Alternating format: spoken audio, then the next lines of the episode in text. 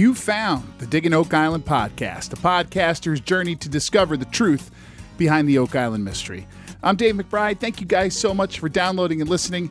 If you have been listening to and enjoying our little podcast, please consider helping us out by becoming a patron. Go to patreon.com slash digging oak island to learn more.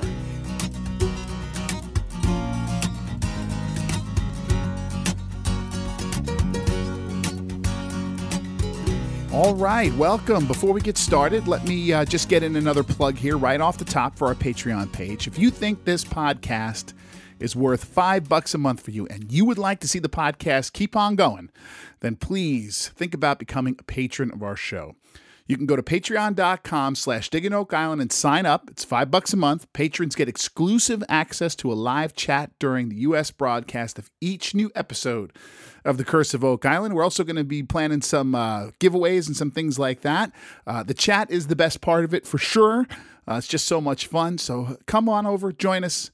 Go to patreon.com slash digging oak island, sign up, support the podcast. It's only five bucks a month and you can cancel any time. And if you prefer to not to do the monthly thing, makes perfect sense to me. You can also make a one-time donation to the podcast via Venmo. Just use the username at Dave McBride Music. I am a musician by trade. That's my virtual tip jar, so to speak, and that's really the only place I have that you can do that. All right, let's start the podcast off with emails and messages from you guys. Let's begin with an email from our friend Mara, who uh, sent a hilarious image of Templar clues found on Oreo cookies that she found online. It really is awesome. I'll I'll uh, I'll try to put it on the Facebook page for us. But she also writes with us. Saw it on some random Facebook image, and it's funny, right? Because on one hand, it's just silly. They're sandwich cookies, but also there's the part of us that can see the Da Vinci Code of all of it conspiracy hiding in plain sight. It's like a del- delicious physical representation of Oak Island reality. Sometimes ox shoes are abandoned while hiding the Ark of the Covenant, and sometimes they're left by a farmer on a munchie run. More, yes, it is silly, but inside all of us laughing here and uh, how great this image is, um, you make a really unbelievably good point about all this, right? And especially when it comes to the curse of Oak Island.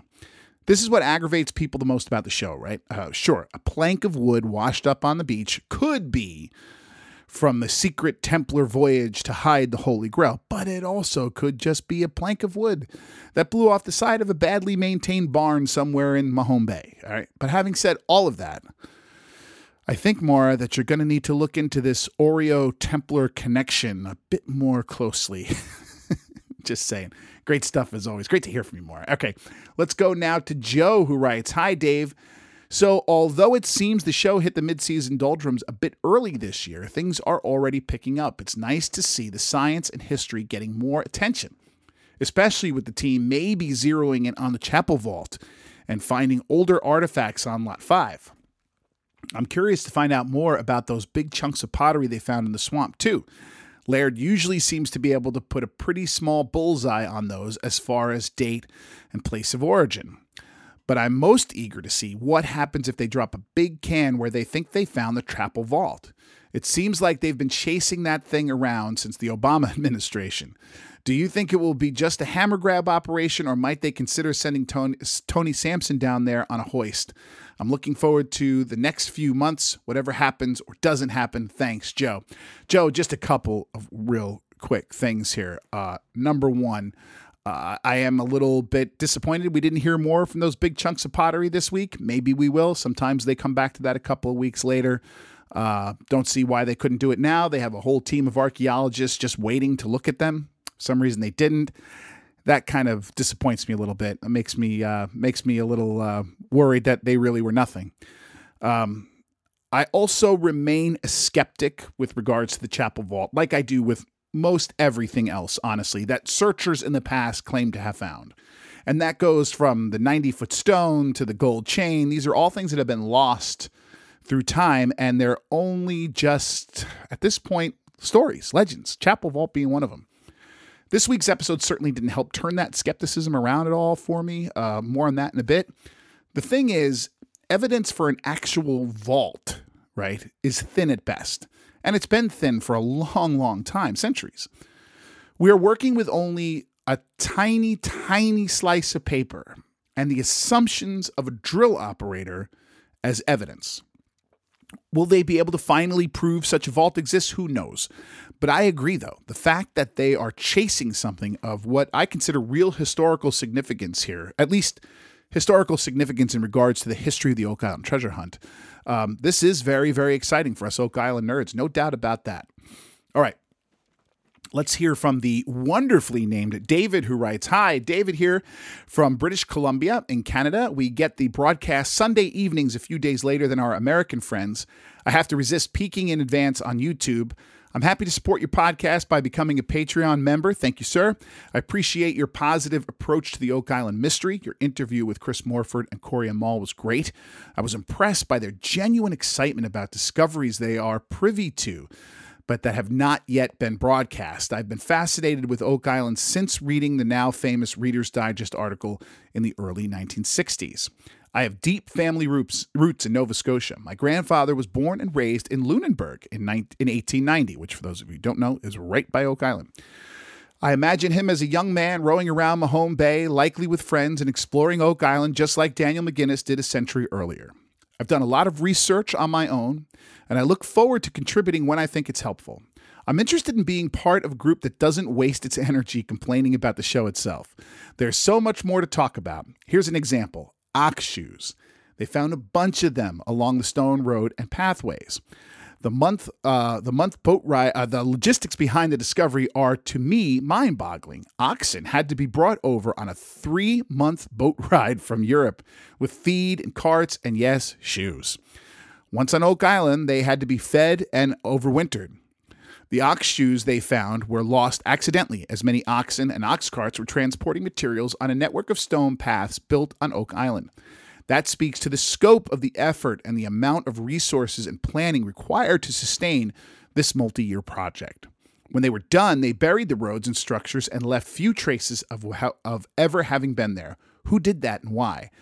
This is the mystery that I'm excited to talk about. Thank you for all your good work at Digging Oak Island.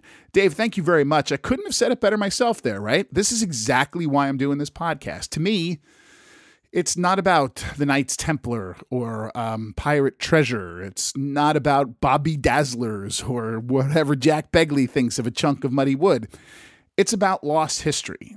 And as I see it, um, you know, finding the truth uh, of what I am convinced is indeed a mystery. You know, uh, it is. It's it's a terrific subject, and it just seems to get better and better. Welcome to the family, David. Can't wait to hear more from you.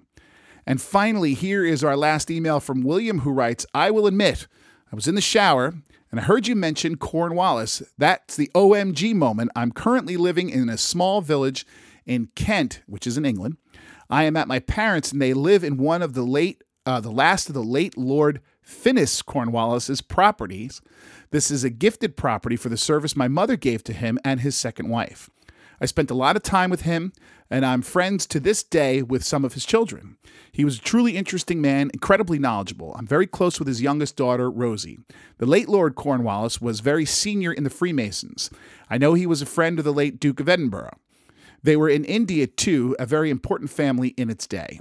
I was already hooked on the Oak Island mystery from the day I read the same article as the Laginas in Reader's Digest at my uh, late grandmother's when I was about nine. I'm 55 now, and now my family friends have been mentioned. I want to find out more. Great show, Dave. Keep it going, William. William is referring, of course, thank you, sir, uh, referring to the emails sent by our new investigator, Corey, who is doing some brilliant research. Just sent me some, some stuff today uh, that I'm going to get to this weekend. Maybe I'll have more on this next week. Um, on the history of Oak Island, how it relates to the Duke d'Anville expedition, and particular that time period in Nova Scotia where the Cornwallis family plays a big part.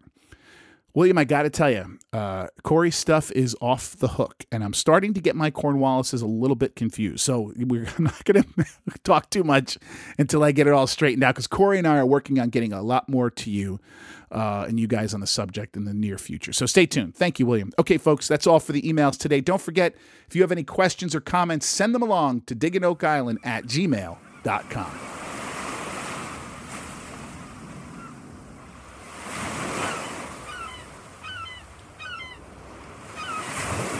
All right, folks, it's time now to discuss season 11, episode 12 of The Curse of Oak Island called Plugged Up. Let's start over at the Money Pit, where the episode opens with Alex Lagina getting an update from the Dumas foreman. It appears that geofoam stuff that they were using to seal the water off from entering the garden shaft has worked, and they can finally begin digging down their target depth of 95 feet. I will, however, mention that in the few shots we see of the Dumas guys working on the uh, on the garden shaft, we are still seeing water coming in. Maybe not as much, but there is definitely uh, some sort of moisture there. Uh, now in this first scene here, we get a really fascinating little nugget from the narrator who tells us the water they've been fighting against is indeed salt water. This is a big deal, folks. For weeks, they've been saying that this flooding is part could be part of the booby trap system. Yet at the same time, never bothering to mention whether this was indeed fresh water or salt water, which, which makes all the difference in the world. If it were fresh, then it doesn't match the descriptions of the flooding in the original money pit. Uh, so it wouldn't be that. But since it's salt water, well, that's something worth getting interested in and looking into. The thing that puzzles me the most here in all this is why they waited so long to tell us this. It's an incredibly important detail and only further feeds into the narrative of the booby trap and all that kind of stuff. Yet, it hardly gets a mention on the show, just a passing sort of nod to it from the narration. Strange decision, if you ask me. Anyway, next we see the new exploratory borehole being dug at the Money Pit. This one called, I should get this right, I.25 6.25. and it is five feet to the southwest of where they put down the H8 can that they theorize might have been the one that hit the chapel vault and moved it a little bit. They're looking for remnants of the H8 work, and they're also a void down at 180 feet, 83 feet they find neither of those things. So when they hit the bedrock uh, after this distance, the hole is then abandoned. However, in the process, they pull up this mangled piece of metal inside these drill samples, um, which the team thinks could be part of the original drill used by Chappell. Maybe even the one that found the parchment itself, right? Now it's here where one of our patrons, Claude, again, I lean on you guys so much, but uh, Claude came up with a great one here as he wrote, um, hollow pipe drill, the small that small in diameter to penetrate a vault. Not in my 30 years as a machinist. That ain't no part of no damn drill. But I do have to wonder why it's there. Claude, I'm going to side with your experience here, man. I have none in this, I, and, and you apparently do. Uh, but all, but like you also said there, what is it doing down there, right? I mean, to be honest, uh, you know, I, I, guess the skeptic in me would say, with all the searcher work done, the Dunfield crater, all that kind of stuff, on and on and on, there just must be a ton of junk down there. But to find it in a drill like that, standing straight upright, that's pretty strange for sure. Let's head over now to lot five where work on the circular foundation continues, this kind of foundation thing. Jamie Kubas says they're finding lots of artifacts during their process, which unfortunately we don't get to see. And she also remarks how, as they continue digging and excavating, this feature appears to be getting bigger and bigger, as she says, too big for a single family. They also pull out a piece of iron that is pretty difficult to distinguish what it is from these images that we get here. But anyway, have no fear. Carmen Legg is here the blacksmithing expert comes back to the island in his wonderful Indiana Jones hat to have a look at this piece of iron and also the little pieces of copper found last week, if you remember that. He looks at the copper first, and all he really says about it is that it looks kind of decorative. Not much to go on here, honestly, from him. He then looks at this piece of iron from earlier in the episode, and if I'm understanding him here, he says that it is a metal strap on like a strong box or a cash box.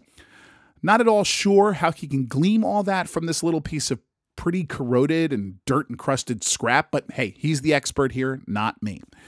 I will say this, however. Yes, folks, people had safe places like lockboxes to store their valuables. In the 1700s, in a sparsely inhabited wilderness, people didn't take their cash down to deposit it in the corner bank. So, honestly, just about everyone probably had something like one of these things not just people burying a secret treasure. Not trying to burst your bubble, just trying to put it into context. Emma Culligan does some scanning on the piece of iron to confirm that it is indeed from the 1600s to the 1700s. And Alex Lagina, who is there in this meeting with Carmen, uh, then relates this somehow to the William Phips theory, but it's important to note that Emma does not right? So we can assume then at least that the metallurgy of this item does not match those from the Phips homestead, or you can bet your bottom dollar she would have mentioned it. Um, later on in the episode, the archaeologists find another glass bead, really cool glass bead, and in great shape, exactly the same as the one from last week. Uh, and they find also later in a little bit what appears to be a copper coin. Now, we don't get to see any more in either of those items, but I would imagine we will next week for sure. Uh, so let's stay tuned for that. All right. Let's take a quick break and we'll come back and talk about the swamp.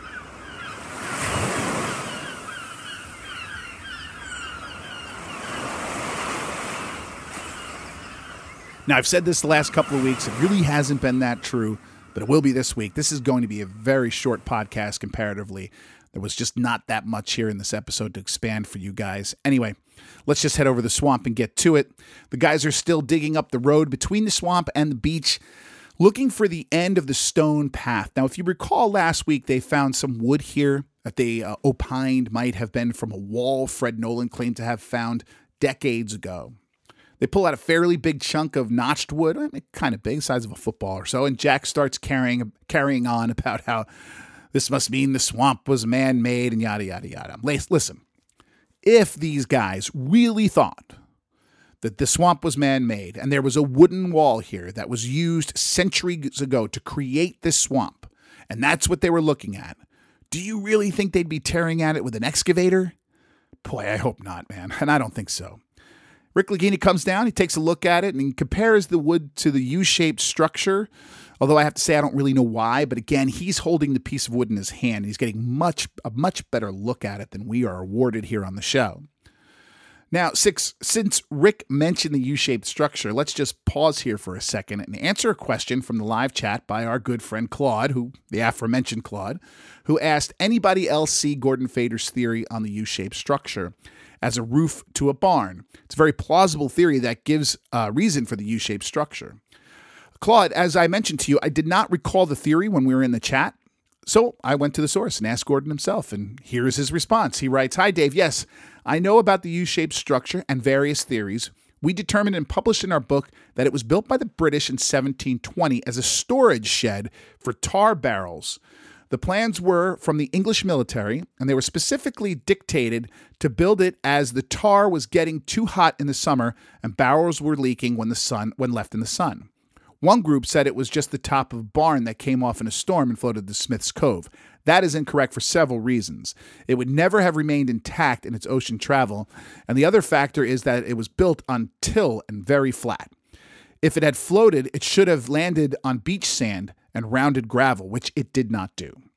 It dates from the MacPhie and Harris uh, dates dates of it from Les MacPhie and Harris. These are authors said 1720.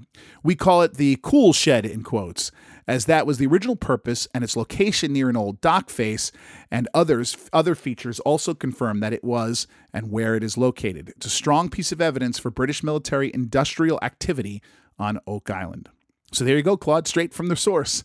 It's all in his book, Oak Island Mystery Solved. The final chapter was written by Gordon Fader himself and the late, great Oak Island researcher Joy Steele, who uh, really did contribute much to uh, the Oak Island research recently and uh, was never, it's a fantastic book.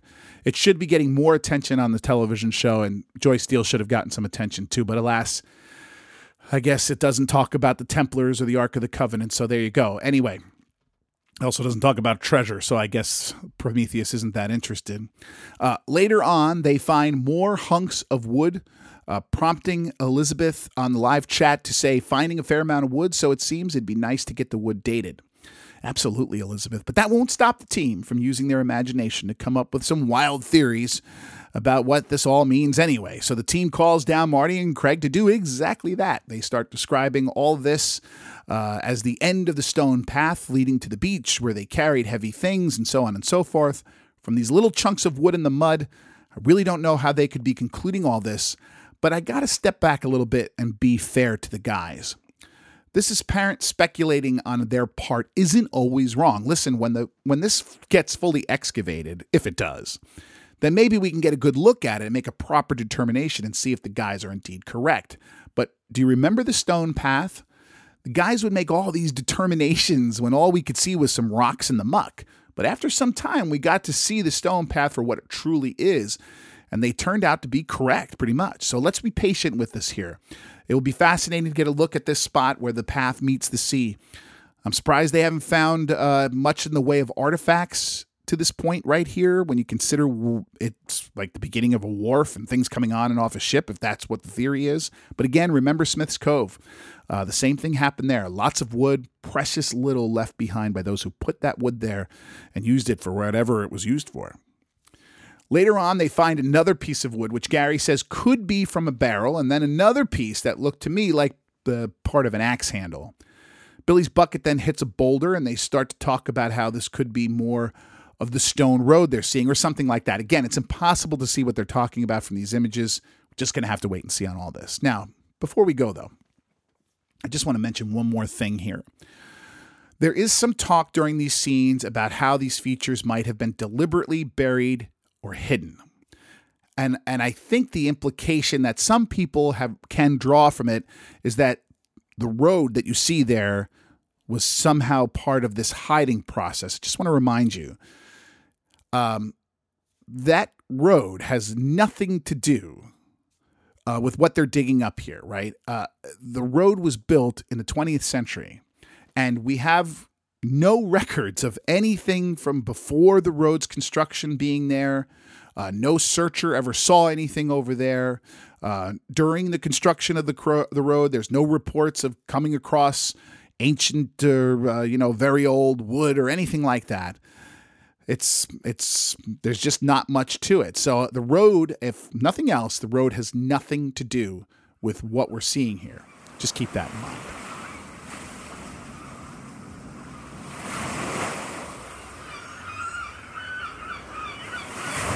Told you it's going to be short. That's going to do it for this episode of the Digging Oak Island podcast. Don't forget, you can really help out the show by becoming a patron. If you think the show is worth five bucks a month to you, Head over to patreon.com slash digging oak island to learn more. And if you prefer, you can make a one-time donation to the podcast via Venmo.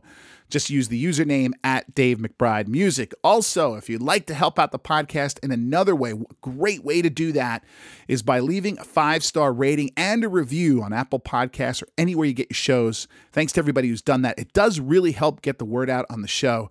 So uh, please, if you have time to do that, uh, thank you in advance.